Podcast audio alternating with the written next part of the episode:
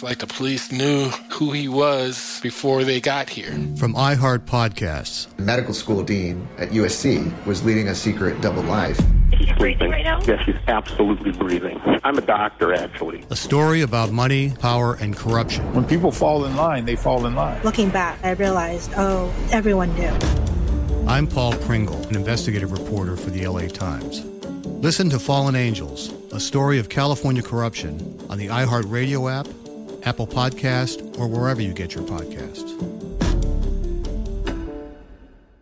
Hey, I'm Jay Shetty, and I'm the host of the On Purpose podcast. And I had the opportunity to talk to one of Hollywood's major icons, Michael B. Jordan. In our conversation, Michael shares the highs, the lows, and everything in between, offering a genuine glimpse into his world. The closest to getting what you want is always the hardest. People give up right before they get what they've always wanted to get. Listen to On Purpose with Jay Shetty on the iHeartRadio app, Apple Podcasts, or wherever you get your podcasts. Bring a little optimism into your life with The Bright Side, a new kind of daily podcast from Hello Sunshine, hosted by me, Danielle Robay, and me, Simone Boyce. Every weekday, we're bringing you conversations about culture, the latest trends, inspiration, and so much more. I am so excited about this podcast, The Bright Side. You guys are giving people a chance to shine a light on their lives, shine a light on a little advice that they want to share. Listen to The Bright Side on America's number one podcast network, iHeart. Open your free iHeart app and search The Bright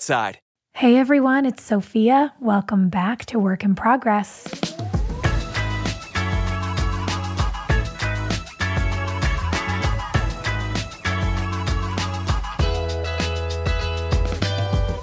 Where do the New York Times bestseller list, rock and roll, and award winning comedy intersect?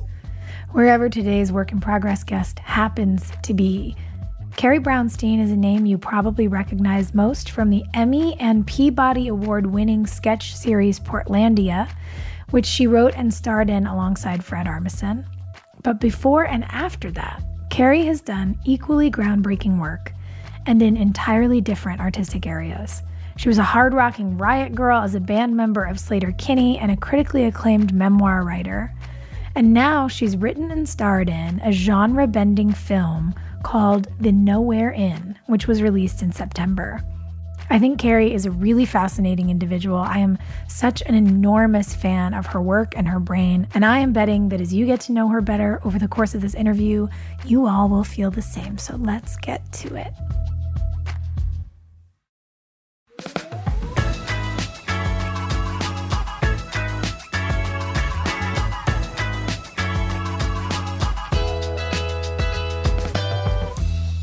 How have you been? How how's your how's your pandemic year and a half gone?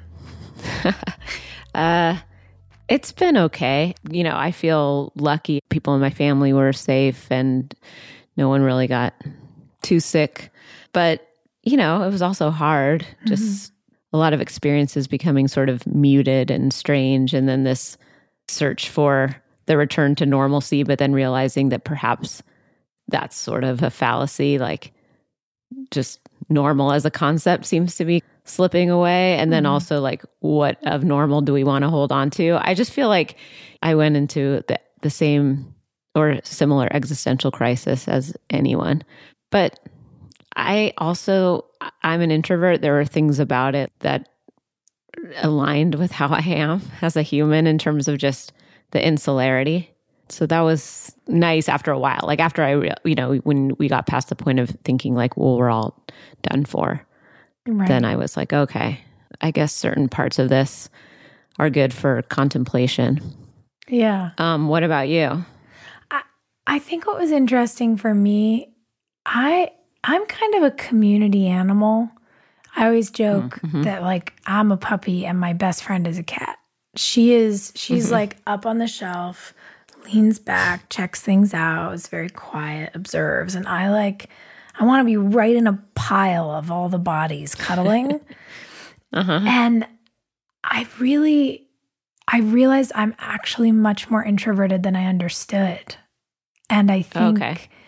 I think I, I love community, you know, in, in some of what we do and making stuff with other people. I, I love the, collaboration. And I actually think I need a lot more quiet time than I've ever realized because I'm always on set. And so I've I've been Mhm. like, I love this. This is what I'm the best at.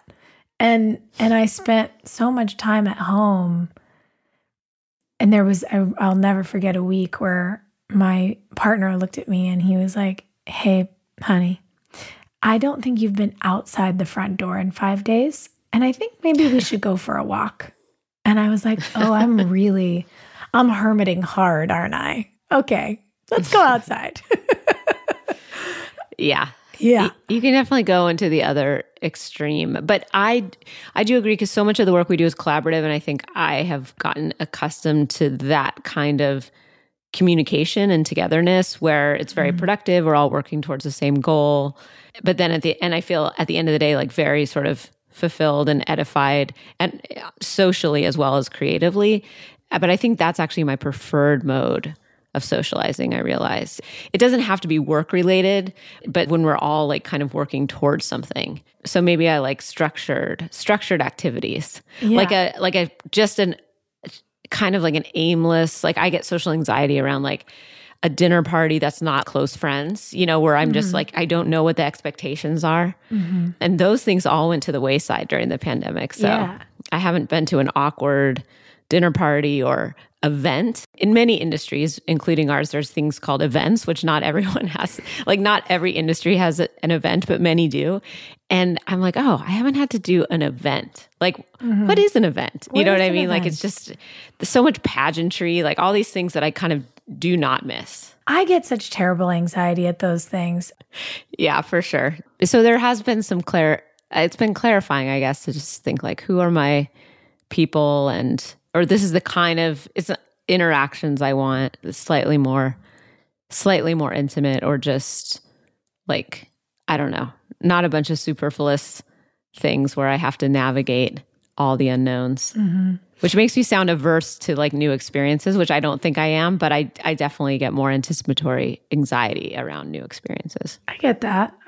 I, I, I mean, I don't know. I'm not a doctor. I feel like that's pretty normal. I, I think for me, it's part of the reason that I've leaned into this medium because I mm-hmm. really love, like, the thing I love about a dinner party is that you can sit for hours and talk to someone. I, I don't know how to do the the event small talk. I'm like, what are people here talking about? I, what what's on your insides? What do you believe in? Not an appropriate event question. okay, see ya. Like I don't know.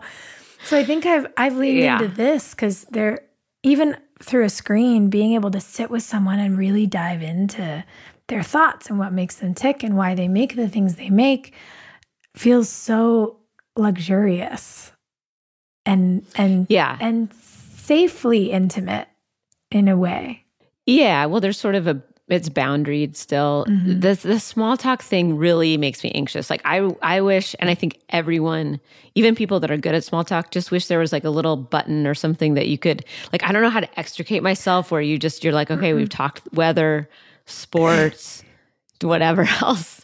I think these categories, and then you're like, we're done. Usually, I'm just like, I'm gonna go, and then I always say like, I'm gonna go get go to the bathroom, or I'm gonna go get a drink, and then you Mhm. just it's a tacit agreement that you're never going to come back to that person, which is so awkward. And it's not about them. And people have done it to me, but you just you don't know how to like start or end those things. Yeah. I, at the end of those nights, I come home and I'm like, did I talk to anyone? Like it's just such a blur. Yeah. So yeah, this is better. Well, I'm glad. I, I, I think of this as the the proverbial at the party. You find your friends in the corner with a tequila, and you're like, "We're good." Yeah. You know. Yeah. The the thing we all hung out in Austin was kind of like that. It was like, "Oh, hey, you're new, but we're in the corner, and you're good." Yeah, that was that was fun Good. and a little more like f- friend based Yeah. than well, it was a birthday party. Yeah. So, Carrie, I'm so curious to to kind of dive in with you and and I I realize we're just chatting and there's people at home being like, "We have questions." And I feel like I should get to some of those. But I always kind of like to go back with people first because you know, I would imagine that for your fans who are listening to this, I know that for me as a fan like when I first met you, I was like, holy shit, it's Carrie Brownstein. She's so cool. um, you make, you are, you really are. You're, you're such a talented performer and you're a writer and you're a director and you're a musician. And, and you have such a like fascinating story. But I think the thing that has always really made me curious about the way you work is the way that you also tell other people's stories. You know, you, you you've really created this like delicious world that's so rich. There's so many um, kind of textures in your work, and whether it's Portlandia, you know, winning a Peabody, or Sleater-Kinney or your book, I I'm curious for all of us who look at you now as this woman with this amazing kind of laundry list of accomplishments and, and projects where did the creative process begin? Like like was carrie as a little girl an introverted and curious person or or were you totally different? Yeah i don't know if i would call myself an introvert as a kid. Mm-hmm. i think i was a little more outgoing well i'll just say i think often what happens as you get older is you sort of if you have sort of a performer side of yourself which I do and obviously you do like you you kind of compartmentalize that you know a mm-hmm. little bit mm-hmm. because there's certain energy that you use for that and so I think I love being on stage or doing things like that or doing a reading or something but then I think in the rest of my life I feel a little more not closed off just like private. Mm-hmm. but as mm-hmm. a kid I really loved that as a way of performing as a way of interacting with my friends. Like I was always trying to get them like rope them in like the neighbor you know before you like get to middle school where you just kind of if you live around in a neighborhood where you hang out with other people it's like you just there's kind of a group of like ragtag neighborhood kids. And i'd always be like we should be putting on a play. And everyone would be like yeah. And then i would like assiduously like sit down and start working on it and like 2 hours later everyone else was like well we're bored like people would lose interest but i'd be like always sort of the ringleader of let's put on this talent show, let's put on this play. And I'm sure it was a little bit annoying, but for like them, but I really enjoyed it as a way of being around other people. So yeah, I think it started as just a way of yeah, of relating and interacting in a way that felt um like more not even in control because I think that's something I ascribe to it later, taking a slightly chaotic childhood and figuring out a way of like navigating it but mm. i think mm. at the time i wasn't conscious of that i think i was just like this is a way of of being in the world that i feel comfortable and can kind of step outside myself a little bit so it was it was that first and then and i also really liked writing as a kid did the interest in writing come from being a big reader i wasn't really actually a big reader until college like mm. i read but i didn't become bookish until later and then i went back and was like, oh, here's all the books that my high school English teacher has told me that I should read that I was just skimming through in order to write the paper, but now yeah. I'll actually read these books. I think I was more interested in film as a kid. Like I loved movies mm. and I really I was very nerdy, like collect. You know, remember there was this magazine, Premiere Magazine. It was like the movie magazine, like in the eighties. and you know, I asked my parents for a um, subscription to Premiere, and I would watch. I don't remember if it was. I think it was called Turner Classic Movies. Even then, I would mm. like VCR. You know, they're like, we're having a Bette Davis Film Festival this weekend. Even like when I was thirteen or fourteen, I would record and, and be watching like Dark Victory or something, or like these weird old like Bette Davis movies, and I would get biographies of James Dean and, and, and like Marlene Dietrich. Like I just it was very anachronistic to what was actually happening in the you know this was not what was actually showing in the 1980s. This is when the popular music, but I really dove into this past. And so a lot of my writing I think came out of just this imagination that that films presented to me.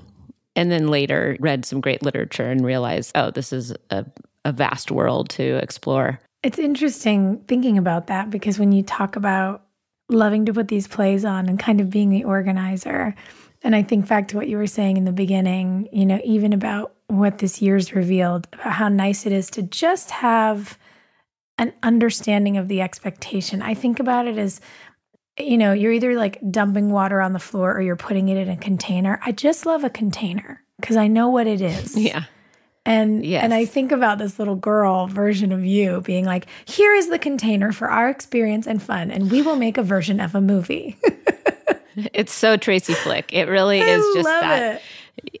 Yeah. It's like, why am I trying to like herd cats here? Like, these are other kids that don't want that. But I did, yeah, I liked the formality of it. Like, Mm-hmm. to me, it it helped make sense of something and provide some structure. Yeah. Well, it gives you a structure. And interestingly, the structure allows you then to have a goal. You're not Yes. just playing, you're making a thing. You have a goal. And I don't know. I I get that. I I am deeply relating to that in this moment. I think it's why I loved as a kid, I loved camp so much because we got to be a ragtag Oh, yeah. bunch of kids, but every day there was an activity. I knew what I was supposed to Yes. do. I knew what I was meant to achieve. I I stayed there, you know, as I got older and be- eventually, like you know, became a counselor in training and a camp Oh, counselor. I love it. I loved being a camp counselor. I was like, this is the thing I am the best at. Plus, there's a song. Like, I still Yeah. remember camp songs. Oh, same. Yeah. I have my camp blanket from my five year. I've like, yeah, I'm deeply nostalgic for it. Well, where did you grow up? I grew up uh, in Southern California, but Okay. I went to camp up in the Sierra National Forest every summer and just Amazing. loved it. Loved it. What about you? yeah, I grew up outside Seattle, and the camp I went to um, was on in the San Juan Islands, which are Oh. amazing, and it was on Orcas Island. Wow. And yeah, just very lots of things that I don't know if your camp experience was like this, but certainly a lot of things that kids today would not be able to do, like archery or also mm-hmm. shooting rifles. Yeah. Just like a 15 or 16 year old camp counselor asking us all to lie down on these cots and Yeah. then we would like load our little guns and shoot. And no one like thought anything of it. No one thought like, well, this could be dangerous. We No. just shot at the target and then went on our way and then went to on to the next thing, which was like canoeing or making some kind of lanyard. Yep. But yeah. And I'm not romanticizing it. I'm just certainly saying definitely different than camp right now. No one's shooting guns at camp. It is I so assume. different. And you think about the generational gap. I mean, fun fact I started going to camp when I was nine. I loved riflery. And my dad grew up in Montreal, Canada, but literally spent every summer of his childhood on the family farm on the St. Lawrence River. And so my dad remembers when he got his first 22 rifle when he was 12. So I would like come home from camp with my little sharpshooter targets like, "Guys, look, I'm getting really good at this."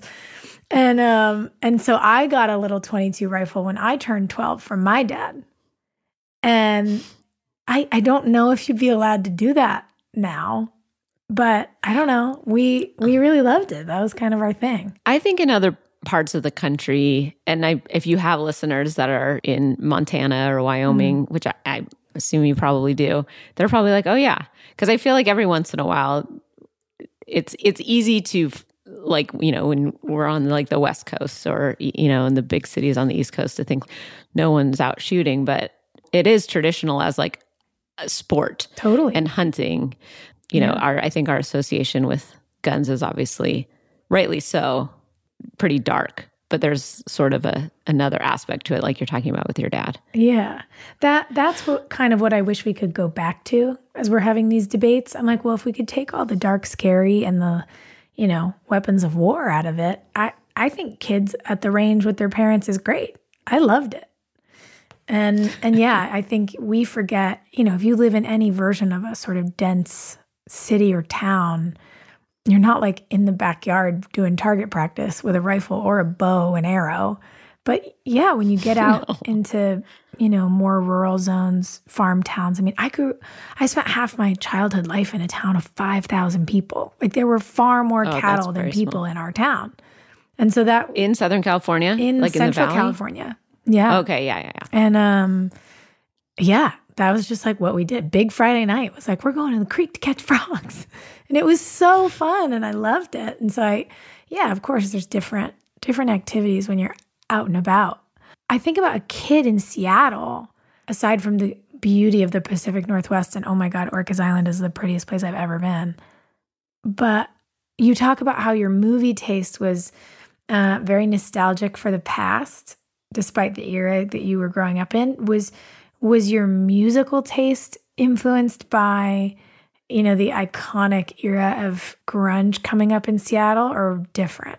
No, it definitely was. I mean, hmm. I think eh, concurrent with going back to like the golden age of film, my musical taste in the 80s was squarely in the pop world, which was just, you couldn't avoid it. You know, it was all the Madonna and Michael Jackson Mm. and George Michael and just the biggest stars. But then when I entered high school and segued from awkward trying to kind of hang on to some identity that was never going to suit me, which was just like following around more popular kids um, and just not knowing who I was. I was like, oh, who are these much more interesting kids? And um, this was probably when I was 15, like ninth grade, basically. And they were called because it was before alternative was a word. You know, like Mm. alternative sort of came around like with Nirvana Yeah. so all these different little niche groups had to kind of bond together. So you had like the goths, the metal Mm. kids. At my school, they were called bat cavers, which was kind of a That's a vibe. an amalgam. yeah, very much a vibe. Definitely an amalgamation of like goths and punks. So I was very taken by them because they just seemed super cool, and Mm. I had just started getting into first older punk music, but there was all this stuff happening in Seattle and kind of pre like Nirvana. Let's see, would they have exist? They Bleach had come out, but there were sort of these earlier Seattle bands, uh, like this band called Green River, which I think had someone from Mudhoney in it. And there was Mudhoney and this band called the Fastbacks. And there was, yeah, Sky Cries Mary were sort of like the local goth band. So that was all kind of percolating.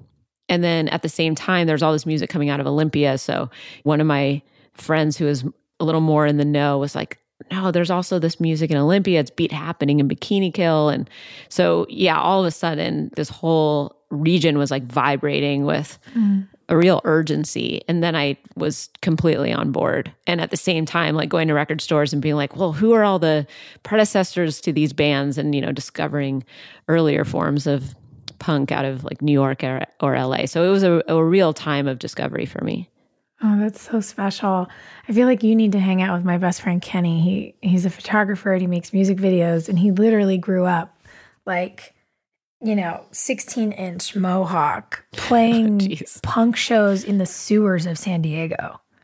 Like, oh, wow. San Diego definitely had a punk scene. That whole Southern California Yeah. scene was pretty wild. Yeah, it's pretty wild. And I, I just think about the sort of historical education, you know, in the 10 plus years that we've been friends, like going through albums of all the old punk flyers and seeing the way people used to press their stuff. And I, I don't know, I, I have a nostalgia for it, even though I didn't grow up around it. I just think it's so cool. I think young people, especially figuring out where to put their angst and like finding an identity, you know, also in the corner. Maybe that's why I like it so much now because I'm like, oh, I'm a corner person. I like to be in the corner. And I, I just, I, I love the sort of energy of it and the, the high tension and the exploration of it. You, you've mentioned in some other interviews that, you know, growing up, you like bounced around before you found your interest. You know, you tried this and you tried that, and then you found the guitar. Was that also in this era, or did that come later in school? No, it was in this era. Mm. So, in addition to all this, so we were in the suburbs. We were like 15, 20 minutes outside of Seattle. So, you know, the the big city when you're in the exurbs or suburbs is Mhm. just like this beacon of coolness and it's urbane and sort of forbidden, Mm. especially if you're young and your parents are like, no, you're not riding with a bunch of kids in the city. So there was just always this allure. So what often happens is kids form their own bands. So in my high school, kids started playing music because we weren't fully allowed to engage with like Seattle because we were right on the edge of being too young, or we Mm. literally were too young to go to bar shows. So this kid, Jeremy Enigk, who ended up being in Sunny Day Real Estate, and then this guy, William Goldsmith, who was the first drummer in the Foo Fighters, like these guys were in the scene and they had their own early bands. so we would go and watch them. And eventually, I just thought, like, I want to play guitar too. And then there wasn't really, it was a fairly, it wasn't like a guys only scene or anything like that. But I, so I didn't feel left out of it in that way. Mm-hmm. But I just knew I didn't want to just be on the periphery observing. It felt like a form I wanted to explore because it seemed very immediate, especially rudimentary punk. You know, you're like, I don't need to know that much. Just a couple chords and mm. some anger and just mesh the two together. So, I, yeah, I convinced my parents. And I think what you're referring to is, yeah, like that my parents were a little hesitant at first because they're like, oh, kids go through phases. Like, you know, you want the rollerblades or you want the cool new bike or whatever. And I think my parents were like, I'm not going to invest in this if you're not really going to play. So it was one of the first things, actually, the first thing of value that I had to earn money to buy. Mm. So I worked at a movie theater on the weekends and saved up money to to buy a little cherry red Epiphone guitar. It was a Epiphone copy of a of a Stratocaster. And I think because I bought it myself, the relationship to it was much different. It wasn't mm-hmm. something filtered through my parents or that it didn't it also didn't feel like a kid thing. You know, there was something that felt like very empowering about just knowing, no, this is this is my first tool to like express myself that isn't just I don't know, part of my childhood. Like this it felt like a through line to adulthood mm. and I mm. really dove into it. So yeah, that was definitely f- fun and eye opening and really exhilarating to listen to music and then try to figure it out and take the few chords I knew at the beginning and see how many songs I could write with four or five chords. Yeah. And then how do you begin to learn? How do you get better? Is it with other kids or did you start seeking out lessons? Yeah. So with Jeremy, um, who I mentioned from Sunny Day Real Estate, although that wasn't his band at the time, he was a little bit of our like wonderkind in school. Like he could mm. just, you know, pick up a guitar and play. At the time, it was like Sinead O'Connor and uh, mm. uh, like REM. Automatic for the People had just come out, and wow. certain some you I don't remember what the U2 album was at the time, probably Rattle and Hum or something, you know, and he would just sit and play like, oh, here's the Sinead O'Connor song. Most of this, a lot of songs on I Do Not Want What I Haven't Got are just two or three chords. So he would just say, like, okay, this is the last day of our acquaintance. It's these two chords. I was like, okay. So he would just show me, he just basically showed me a few chords mm. and I just went from there. I never took formal lessons. And in fact, kind of ret- in retrospect, as I started meeting more people in music who did have formal training, I would sort of glean from them. And there's always a debate, and there's no right or wrong, but you know, you have the people who have been formally trained and the people who are self-taught, mm-hmm. and everyone wants a little bit of the other thing. You know, yeah. people that have been through tons of music theory are like, well, you the whole point is then you have to forget everything. But people who never went through that are like, but I wish I could grasp, you know. So anyway, I, I did kind of go back later and learn things. And I had taken piano lessons. So I I do know mm. notes and scales and stuff like that. So I had some understanding of of what music was and and how to read it and how to how to think about it. Mm. But it was it was more just self exploratory though. That's so cool. I just started taking piano lessons. Oh, that's awesome. Was, and are you is it online right now or no? Yeah. Are you able to go in person? Yeah, no, oh, okay. online. But it's interesting because I set this goal for myself. I realize and maybe this is where some of my anxiety comes in. Like I'll set a goal and then I it takes me like 3 years to do it. Like when I turned yeah. 30, I was like, I'm an adult. I'm going to start going to therapy. And I didn't find a therapist until I was 33. And then, like, I decided I wanted to learn to play the piano. And weirdly, as I started talking about it, I basically said, a friend of mine was like, Well, how are you going to do it? Are you going to get a keyboard? And I was like, I guess, I don't know. I'll figure it out. And like, I just know that someday, and I explained the kind of piano I wanted to have. And a week later, I found it at a flea market and it was in perfect condition. And I was like, Something weird is happening. So I bought this piano, which like sat in the entryway of my house for a couple of years before I started actually taking lessons. I was like, wow, I really am just this little slow to the takeoff here. But it's cool. And I, in learning now, I really think about how much I wish I'd taken any instrument as a kid. Because there there is, to your point, kind of a just an understanding of music. I think about it with my friends who, you know, were lucky enough to grow up in like international households. My one of my best friends, her mom grew up in California and her dad grew up in Mexico, and so they grew up in a bilingual household. And you know, our other buddy speaks Swedish, and I'm just like, God, you have a you have a flexibility with language that those of us who try to learn languages when we're older, it's just not quite the same. So I think that's very cool to know that you played piano before.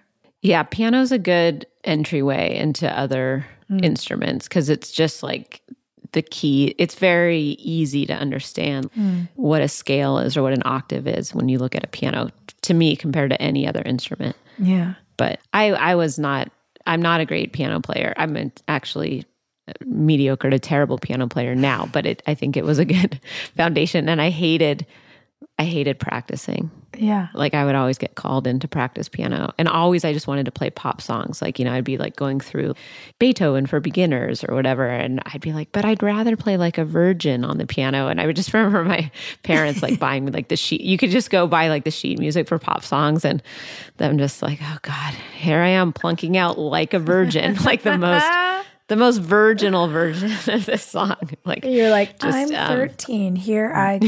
yeah.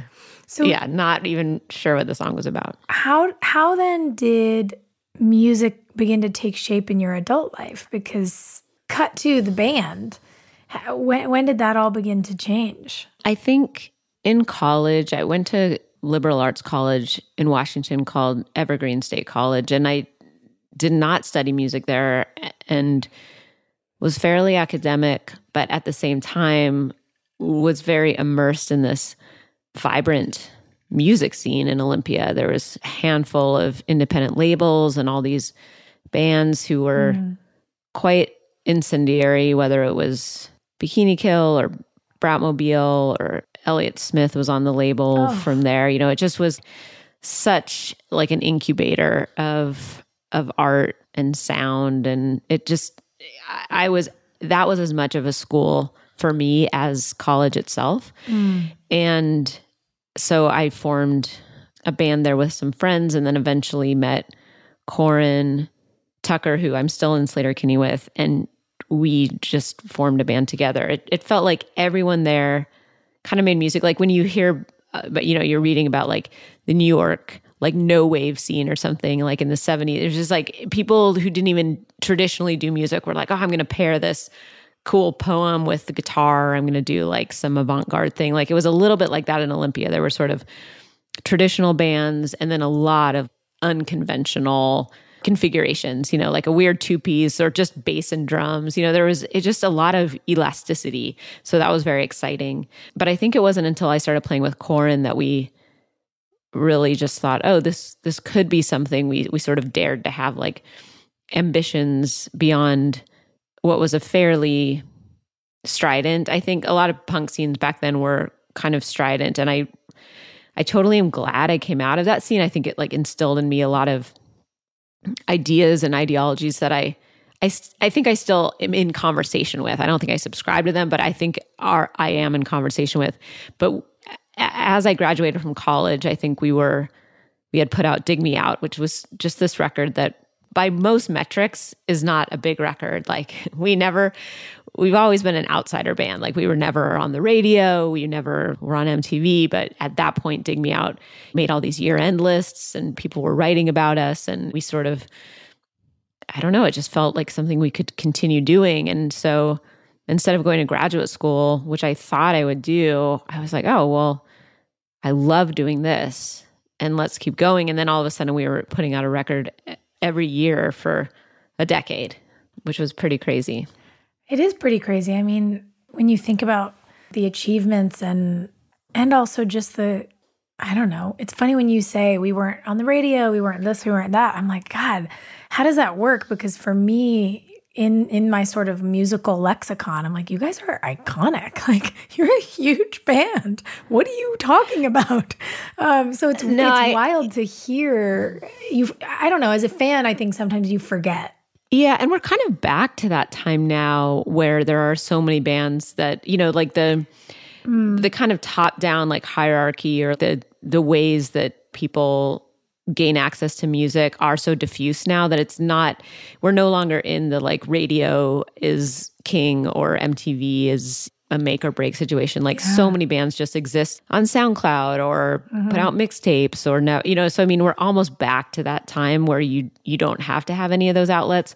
But I think when we were coming around there was a a definite difference between mainstream and underground. Mm-hmm. And now it's kind of conflated. But yeah, you're right. I mean, I'm we're very lucky. Like I think we we came up at a time and just ha- lasted long enough to have an imprint and and really mm. feel like we we made something. But by like sort of the I don't know, classic ways of of measuring success, that was not ours, but also we did it the way we wanted to. Yeah. Which I think I think for longevity, it's better when you do you. Yeah, for sure. And uh, yeah, I think especially especially with music, but don't don't you, you find that with your career and as you I know it's not a perfect analog music and acting, but have you found that by like sort of sticking to what you want to do that if you just mm-hmm. sort of last. You know what I mean? Yeah. Like then you the, the the award like the reward is a kind of accumulative. It's not necessarily instantaneous. Yeah. Well, I think that what so many of us see and assume is quote unquote normal in the world of entertainment.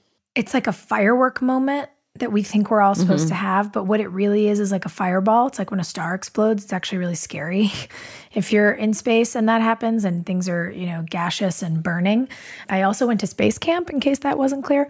I Oh, I, I love this. Yeah, I really really loved it. But I, I think in, in, my young career, it, it kind of feels like, you know, when you're in the movie theater and you're looking up and everything's so big and you think, "Wow, that's that's what it's supposed to be." And up close, it can be scarier. I, in my early career, I went toe to toe with a very famous actress.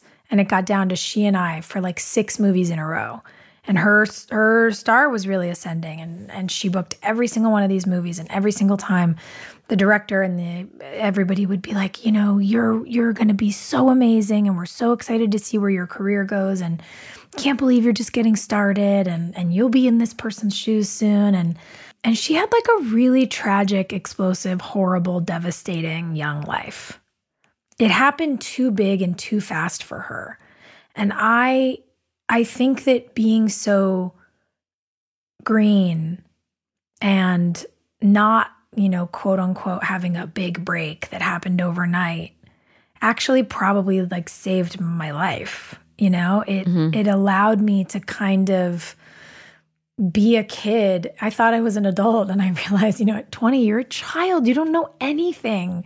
I got my first right. job three years out of like wearing a uniform in an all girls school. Like, what are we talking about? That people let us be ad- adults on sets? What? Right. Um, and so I realized that the slow burn, I'd I'd much rather be, you know, a flare than a firework.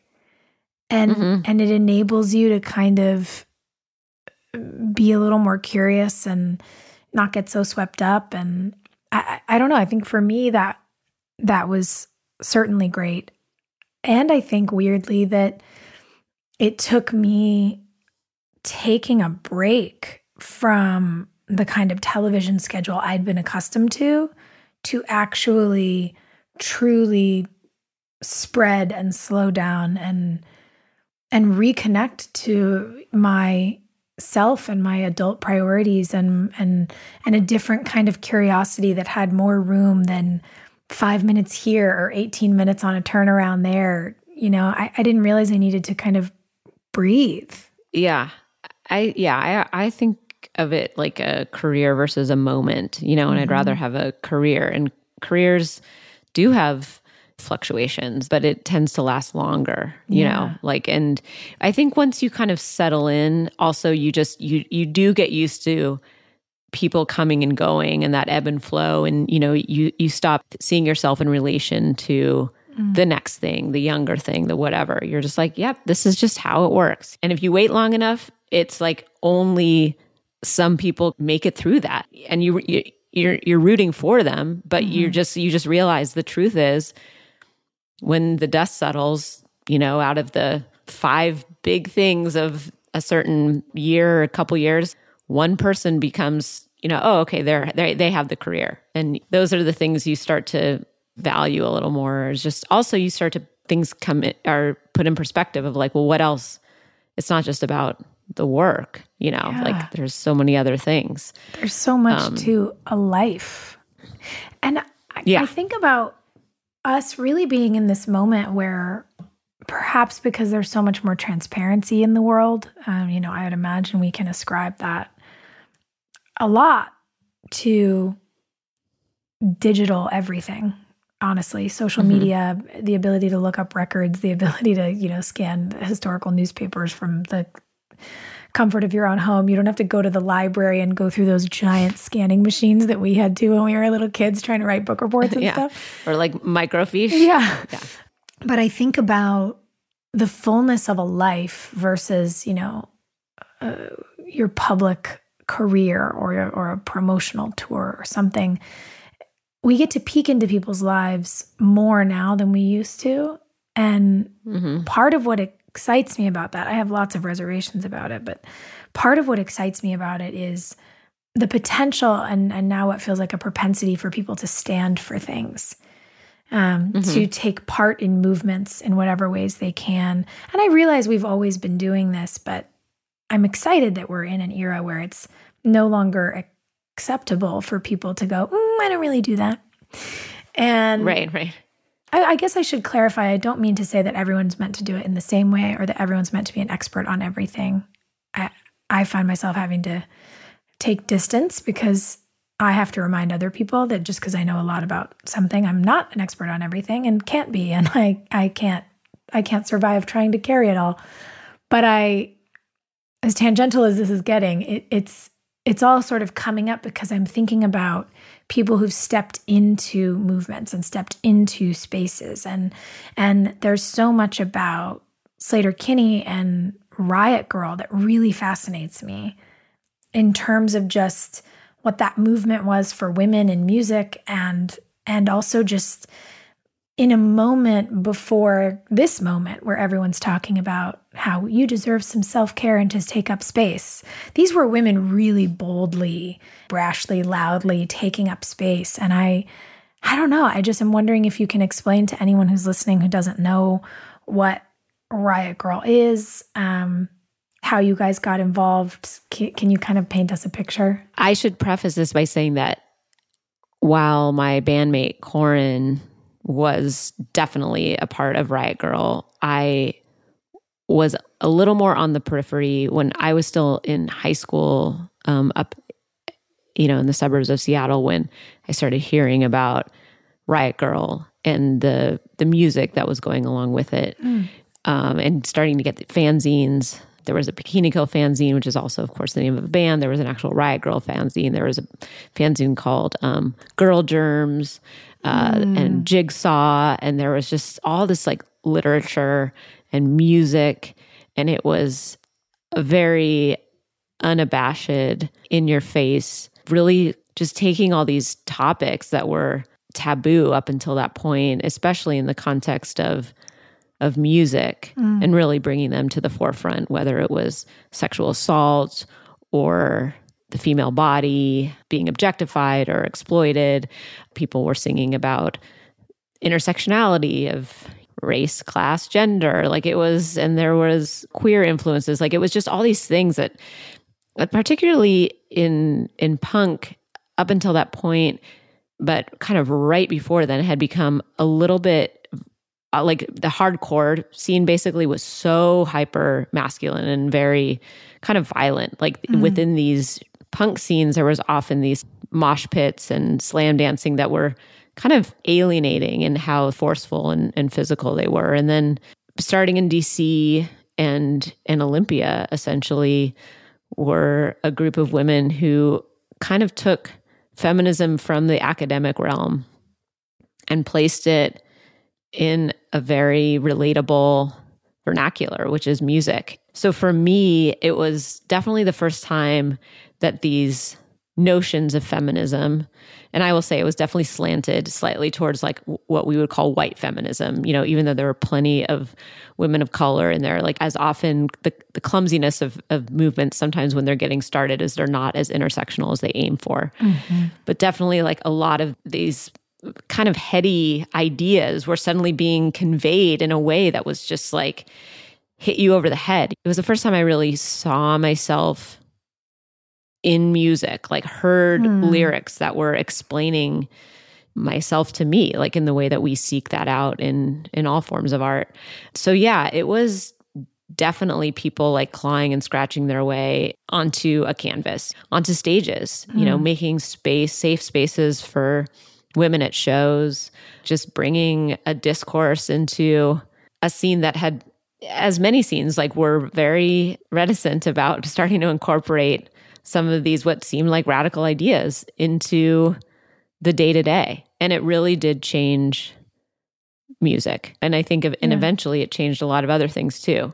But um it was definitely exciting. And I see the female musicians that came before me as really doing a lot of the work. If you've seen the punk singer with which is about Kathleen Hanna like you know some of those state it was there was actual like violence and threats and people saw saw her and her band as a definite threat to the people's way of of being into the status quo mm. and you know same with with Corin and in Heavens to Betsy you know they were a little two piece band and it's just amazing the terror that they evoked just by being loud and outspoken um yeah. it seems trite to say now, but at the time it was very radical. And the meetings that there were Riot Grrrl meetings where people really sat around and had the kind of discussions that are commonplace now that people have either online or in person sharing stories of of sexual assault and finding ways of like you know there would be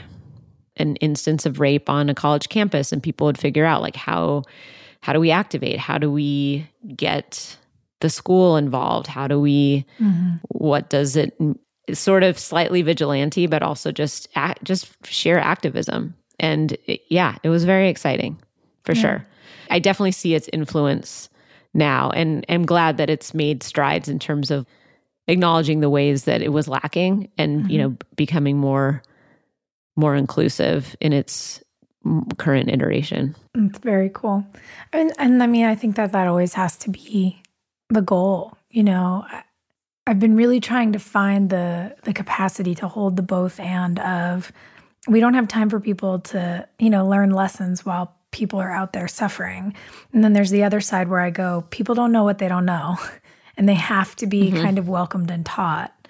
And um, it excites me that there's history like this to look at. And, and yeah, I think about what that must have been like in that moment you know, as a teenager beginning to make music, that influence happening, I I get this visual almost of like young girls seeing women put a stake in the ground and be like, we're claiming it.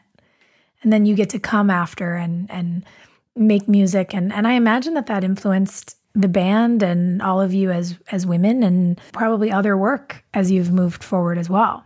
For sure. I mean, I think well, it's interesting because I feel like the f- the first people to come often are not invited, and they have to sort of force, you know, the kick the door mm-hmm. down. But what's so great, what was so great about Riot Grrrl was once those people kick the door down, then you are actually invited, and to be invited yeah. to the table I remember being at a show where you know usually you're sort of fighting if you want if it was your favorite band even you know and I'm talking about fairly small clubs but still like trying to get your way to the front and it's just this wall of like big dudes. And then you have someone on stage saying girls to the front. And you're like what? Like you're you you see me it's such yeah. a simple thing but that can translate into anything like just people like having an awareness as they walk through a door, break a, the glass ceiling or whatever, mm. like to lay down tracks behind them and to just make sure you're not shutting the door behind you after you go in. And I think yeah. like that was definitely a lesson to learn from that. I came second, third, fourth. Like I was not a progenitor of this, but I was, I definitely benefited from uh, other people's really mm. hard work and then figuring out what I can learn from that. And the other thing I really loved about Riot Grrrl was definitely this attitude of, of kind of not not caring, which I think it's tricky because the language now is so much about caring and kindness, which I I do completely subscribe to, but I also think there's kind of a, a limit of just like where to put your energy, like what things mm-hmm. to not have to care about or mm-hmm. that you shouldn't care about because it's actually just toxic or draining or you know so I, I, think mm-hmm. that that a little bit of that kind of irascibility and feistiness i think i i sort of kept kept with me um, from that time you know mm. even though i've mellowed. That's cool um, which is i think sometimes you have to have a little a little bit of fight in you just to survive. Well yeah it's like you got to keep the pilot light on. At least yes. At least. You just always at the very least it's always got to be something burning that you can toggle up or or chill out, but I, I think you've always got to have it going. You're nailing it with this band, and you've always loved movies and corralling all the ragtag kids into plays. How does the other side of your work begin to come into play? Because you're making music and again, now we're we're looking at this incredible show we loved, and obviously other work and the book. And h- how do you begin to figure out how to spin multiple plates? Uh, I think there is definitely a through line of writing and performance. And or I should say, and before music, like in middle school and high school, I was very into doing the school plays mm. and stuff like that. So there, it was always kind of percolating and I enjoyed writing. But I mean, it really was with Portlandia, just Fred Armisen also has a musical background mm. and he had he was on SNL. He was not in the main cast yet. I think he was still like a featured player. And he was a fan of the band and really just kind of reached out to me and had this idea for something. I think he'd been asked to do it was something weird like for the John Kerry campaign like so long ago like he was like the John Kerry campaign wants me to do like this little like humor sketch or something you know this little uh, he's like can you you want to make something with me and I was like sure that sounds weird and fun and he had this whole character that he, where he wanted to play Saddam Hussein in his bunker but he wanted to portray like that Saddam Hussein was found in a bunker and that he's just like kind of this aging British rock star. It's such a Fred idea.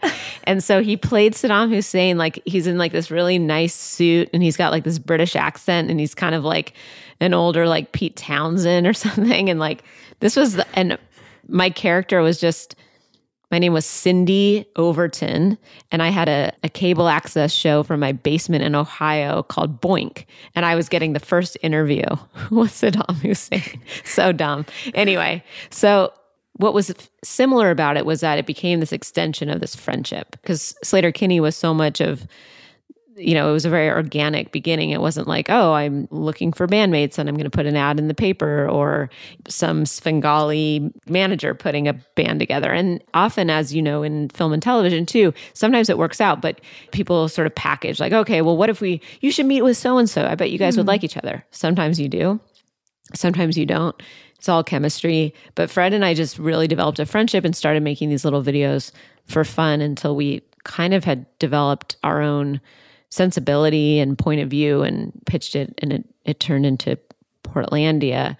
And so I think that just what it unlocked for me was that I'd always had this side of myself that viewed the world and phenomena through a more absurdist lens and through a slightly more literary lens. But Sleater-Kinney, obviously it's it's music and there's only like i i kind of see that in this sort of sacred way and i just sort of it, it just is what it is you know yeah. it, it has these sort of parameters and so this kind of gave me an opportunity to do something that was different and it really provided a balance that i think i needed because i had already been starting people had started to ask me to write music essays like they sort of knew like oh well she's able to kind of step outside of what she's doing and mm. and and write about it in a way and so it kind of allowed me to do that but less academically and just be like oh okay now i'm now i get to write about things in a way that's not just cerebral but also funny and and strange and finding the truth by looking at it 360 degrees you know yeah. like anyway it, it just it and then i think once that opened up for me it all just became part of the world that I wanted to be living in, I think, for myself. I love that. I it's when you talk about getting out of the academic writing, I, I feel my chest get tight because I'm like, oh God. I love comedy so much. I love to watch it. I love to perform it. But there is something that is I have I'm struck with sheer terror at the idea of having to write it. And I think about you guys Mm-hmm. writing this show. I mean, eight seasons of a show and a Peabody Award. Hello? and I'm just like, how do you how do you even begin to give yourself the freedom to write that kind of material when you come from the world of writing music and writing essays? yeah, I I don't know. I mean, I think like or I just I love being ob- observant. That's just mm. How I am and looking at the minutia of a situation, looking at the ways people perform aspects of themselves. Like I Mm. love watching couples perform couplehood. I love watching people perform personhood, like just Mm. these things that just feel like this meta version of like humanity where you're like, "Oh, are you are you doing that because that's who you are or you just have learned through watching and that's how you're supposed to be in a certain situation and like I love when moments get awkward or ring a little false or you know just all, all those things of people kind of tripping up or Yeah. anyway so yeah it was hard and i i definitely give credit. There's this woman allison silverman who wrote on portlandia the first season. She was she was a head writer on the colbert show way back comedy central years and then has written for russian doll and a, a, a bunch of she's a great writer. But she came in a first season of portlandia and it was just me and fred and jonathan Krisel our co-creator and allison really and she was so kind to me because there was I mean, Fred is was just my friend and he had a lot of faith in me, but there is a learning curve. You know, there is like I had not gone to like NYU or, you know, Yeah. USC. I, and here I am like essentially in a in a writer's room and I'm like, "Oh my gosh, pitching." Like so vulnerable. The only I mean, it is not unlike sitting and playing some things on a guitar and saying, What do you think of this melody or this guitar riff? But especially with comedy, you're kind of looking for the laugh or looking, you're looking for that approval. It's very frightening.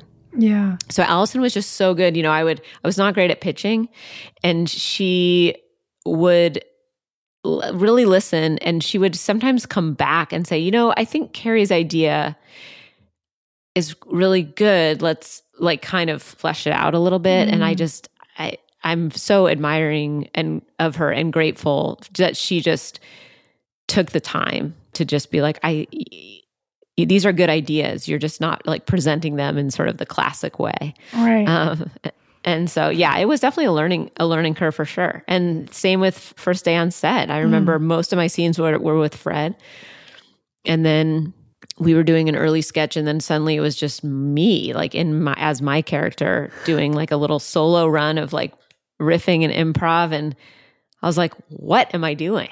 Like this is horrifying." So it was trial by fire for sure. But I think no matter how much you can prepare for something, you do eventually just have to kind of Yeah. go for it. I mean, it sounds like that was your grad school. It was my grad school and my film school because Yeah. then then when I got into directing, it was Mm. because I I never took for granted though because I you know a lot of people who have their their own shows or are on a show, you know, you end up directing, which is great. But Mhm. I was like, I just told my agents like, get me any like I will do every directing job I can, and I so I just started taking a ton of directing jobs because I was like, you just it's the Malcolm Gladwell thing. You just put in those hours, and I was like, I got to learn. Oh, I want to pick your brain about that sometime. yeah. Well, I, yeah, I would love to talk to you about that because it, it really was. I was like, I was like, I don't want to just assume because I've Yeah. directed some Portlandia, and so eh, yeah, I just went out there and directed a bunch of shows, and now now I feel like I can direct. I love that. I'm almost seeing a Venn diagram of comedy and directing and acting improv and music and and you've you've put all these little spaces together to be in the center. Was it from that kind of central place that the idea, the inspiration for the Nowhere Inn came from? Where where did where did that little where did where did that Oh, begin boy. to percolate? You know, I guess it was So when Annie put out Mass Seduction, so Annie being St. Vincent, Annie Clark, she put out Mass Seduction and she asked me to help her with these very stylized interview segments where they were all fake interviews. And so I helped her write the fake questions. Hmm. And they were they were very strange and and fun and hopefully sort of funny. And like a year and a half later, or whenever she was kind of wrapping up the mass seduction tour, which was this uh, really like cr- I mean, I don't even know how to describe it. Like it was so just like it so formal and like so just like pr- prescriptive like she, you know she had all this pleather and video and like it was just maximalist. Like it was a really intense you know she's so brilliant at like creating persona and Mm. phases in her life. And so and mass seduction was just intense. It was just this total like sensualist maximalist overload. And she's like i think i want to make a concert movie with interstitial sketches. And i was like okay let's let's think about that. And then as we started writing these little interstitial sketches there was just such a jarring contrast between like this very essentially scripted like performance that she was putting on. Like it was all in ableton.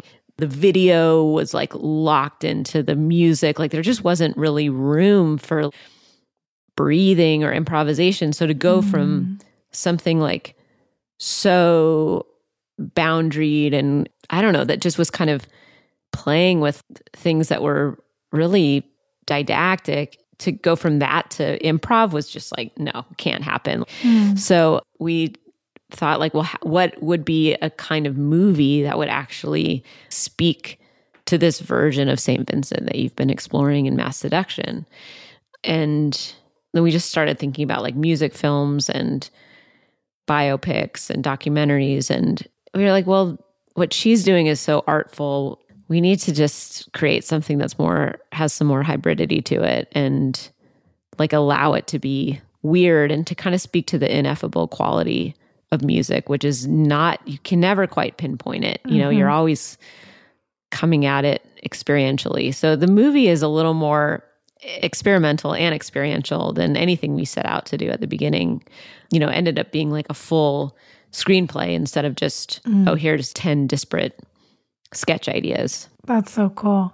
Does it feel interestingly first full circle to have just made this with her as a as a real examination of the persona of an artist and an album and then to be going back into the studio with Sleater-Kinney like you have so much music in your life right now. What what's kind of going through your head as as you're diving back into now making your own music? Well, I think I just had a different hat on for Nowhere Inn. You know, like it was, I was writing it and I'm in it playing a very feckless, guileless version of myself. So for me, it wasn't really a, a musical endeavor. Hmm. But we did at the time, Annie produced one of our records. So that felt very much of a world. And then our most recent record, we produced ourselves. But I, I don't know. I think music for me, I don't know if you have something like this in your life.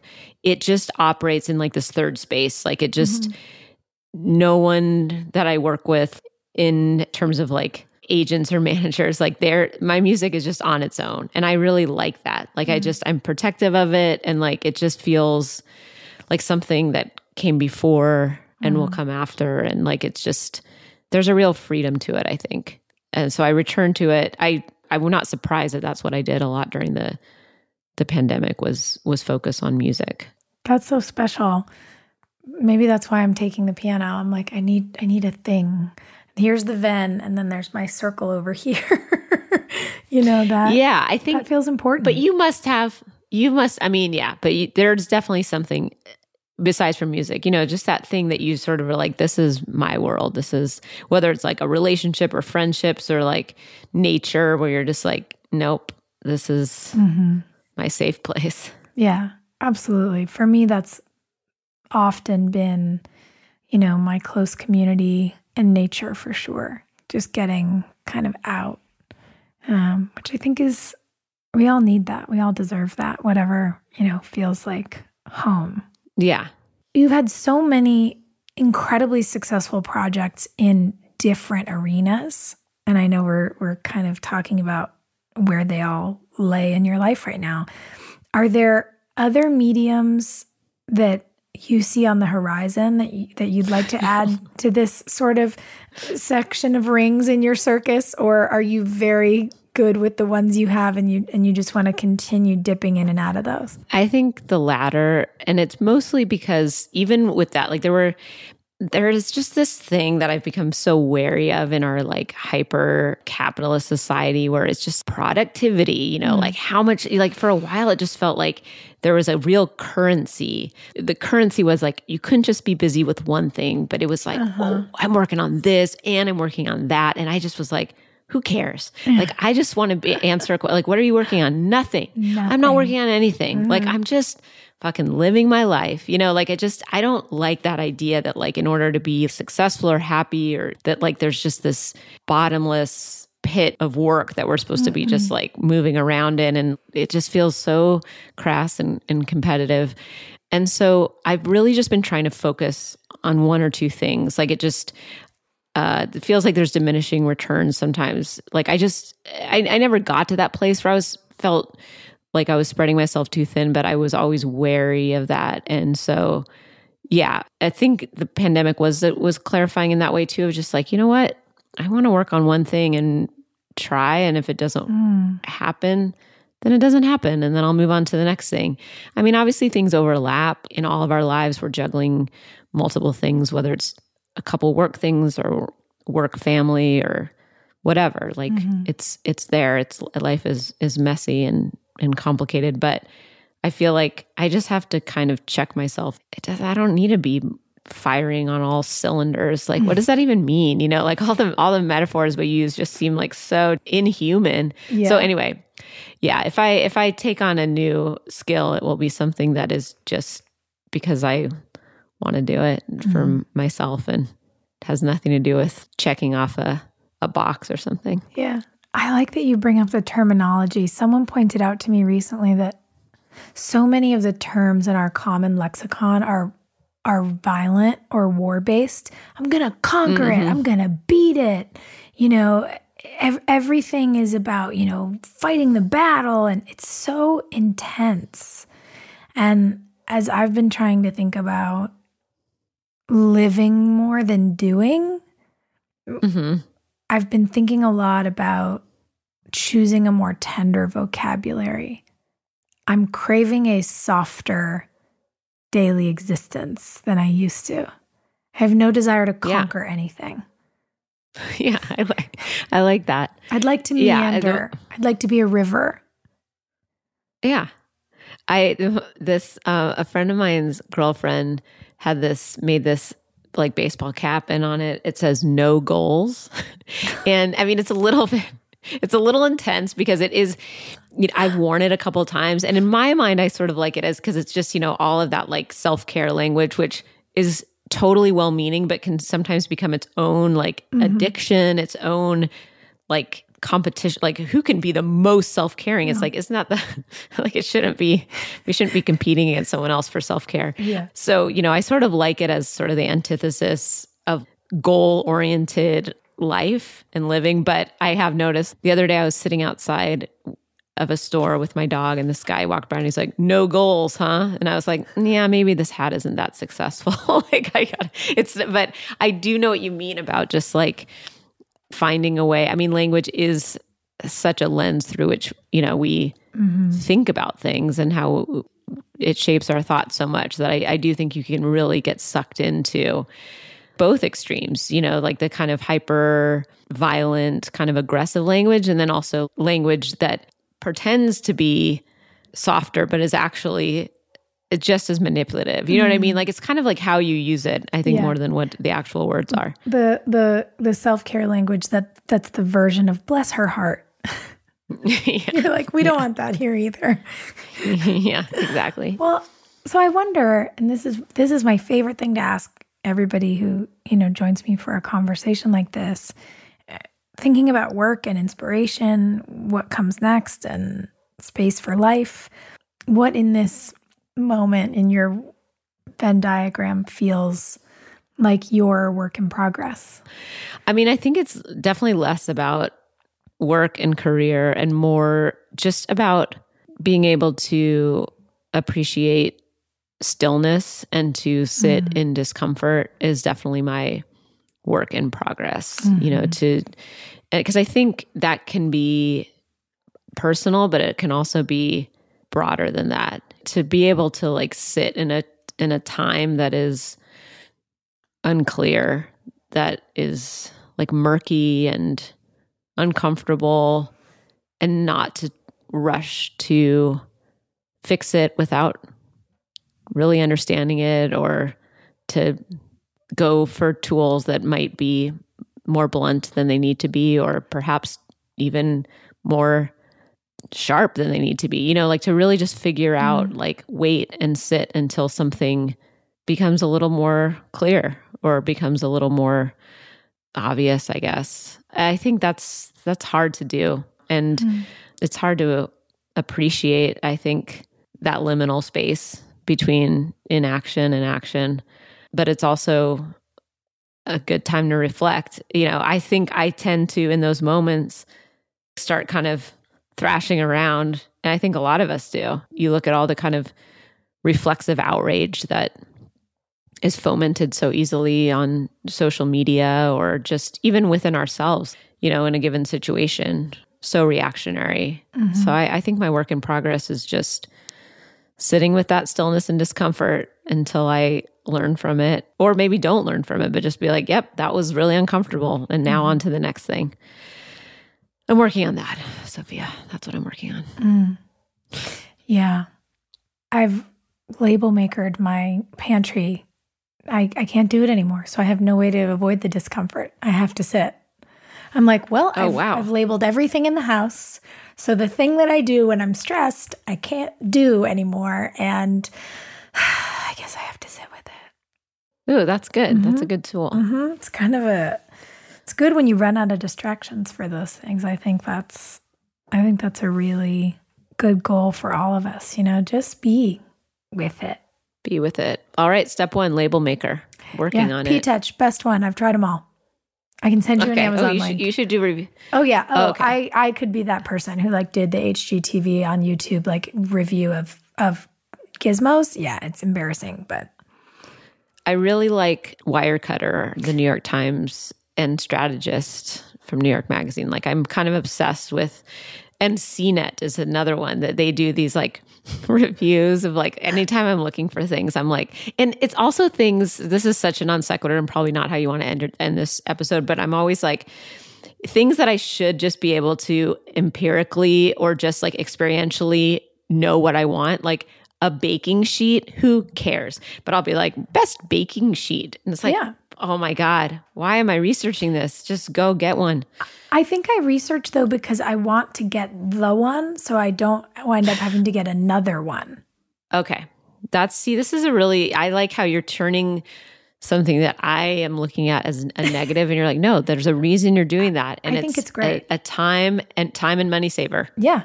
Next time I okay. need a baking sheet, I'll ask you so I stop needing them. I will be your resource for that. Carrie, thank you so much.